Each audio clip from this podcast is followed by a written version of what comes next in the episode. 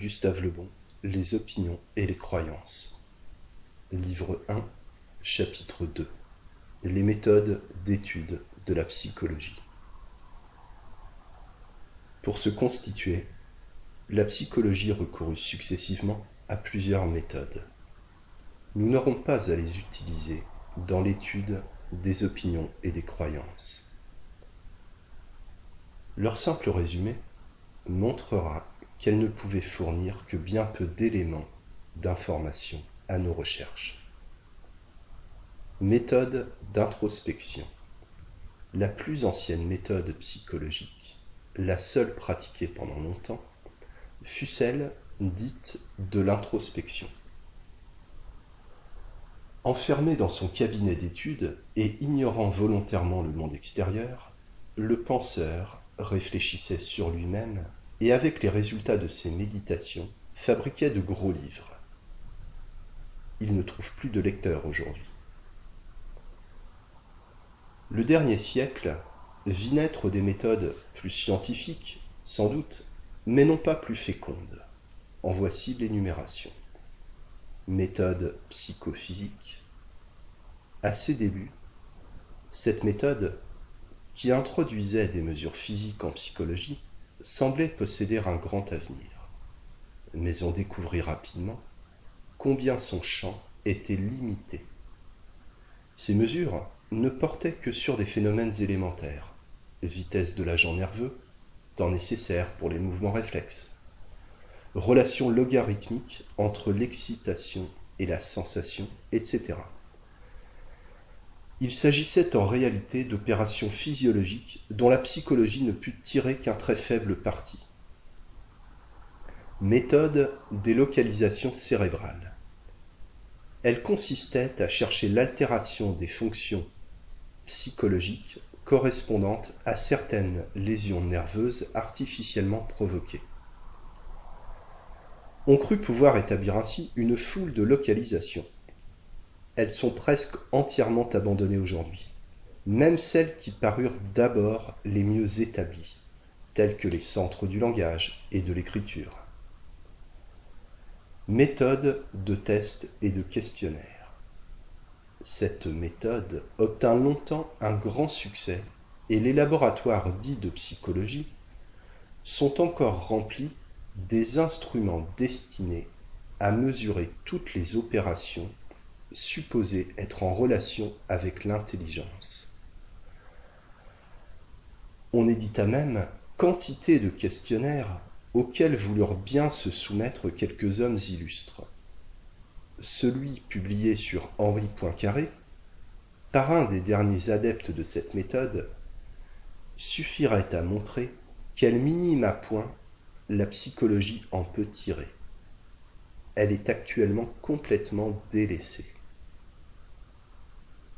Méthode basée sur l'étude des altérations pathologiques de l'intelligence.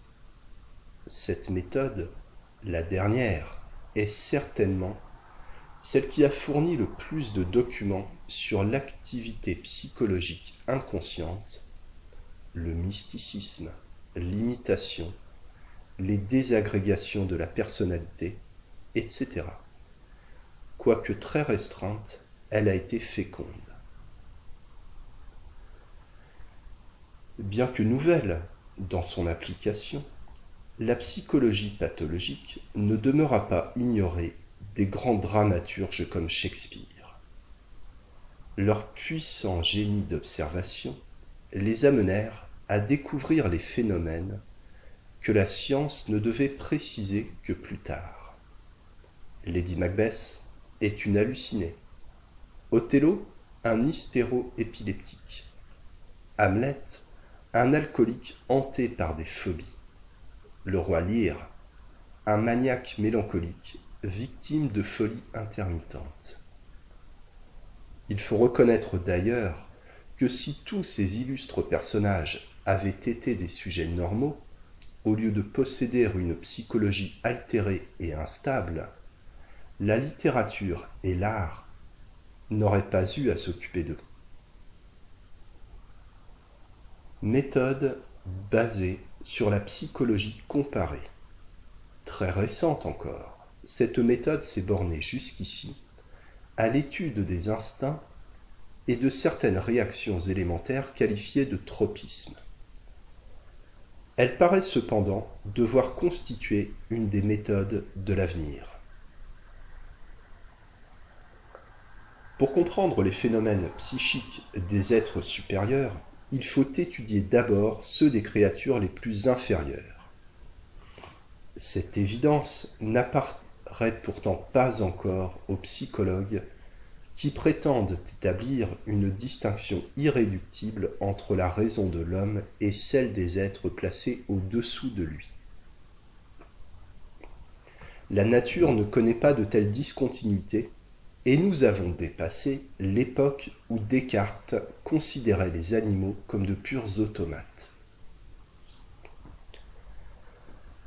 Cette étude est d'ailleurs hérissée de difficultés on constate chaque jour davantage que les sens des animaux, et par suite leurs sensations, diffèrent des nôtres.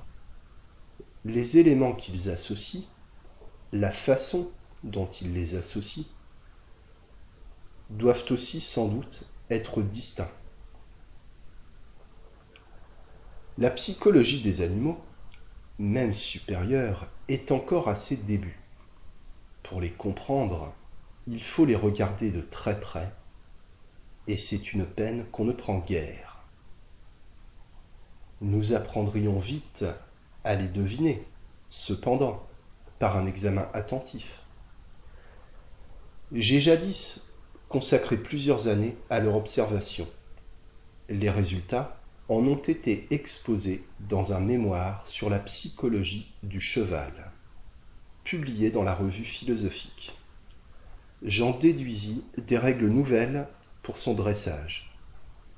Ces recherches me furent très utiles pour la rédaction de mon livre sur la psychologie de l'éducation. Méthode adoptée dans cet ouvrage pour l'étude des opinions et des croyances.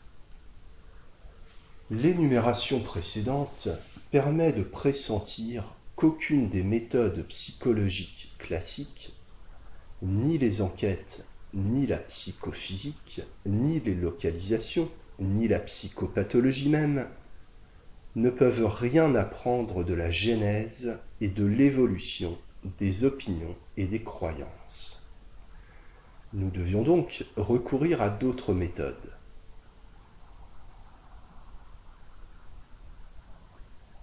Après avoir étudié le terrain réceptif des croyances, intelligence, sentiment, subconscience, etc., nous avons analysé les diverses croyances religieuses, politiques, morales, etc., et examiné le rôle de chacun de leurs facteurs déterminants. L'histoire pour le passé les faits de chaque jour pour le présent fournissent les éléments de cette étude. Mais la généralité des grandes croyances appartient au passé. Le point le plus frappant de leur histoire est l'absurdité évidente des dogmes au point de vue de la raison pure. Nous expliquerons leur adoption en montrant que dans le champ de la croyance, l'homme le plus éclairé, le savant le mieux familiarisé avec les méthodes rigoureuses du laboratoire, perd tout esprit critique et admet sans difficulté des miracles merveilleux. L'étude des phénomènes occultistes fournira sur ce point des démonstrations catégoriques.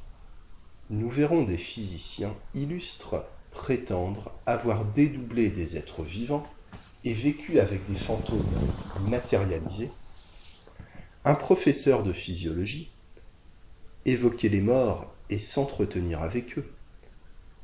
Un autre, non moins éminent, assurait avoir vu un guerrier casqué sortir du corps d'une jeune fille avec des organes complets, comme le prouvait l'état de sa circulation et l'examen des produits de sa respiration.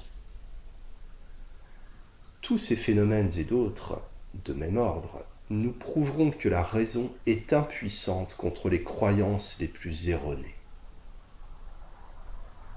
Mais pourquoi l'esprit qui pénètre dans le champ de la croyance y manifeste-t-il, quelle que soit sa culture, une crédulité illimitée?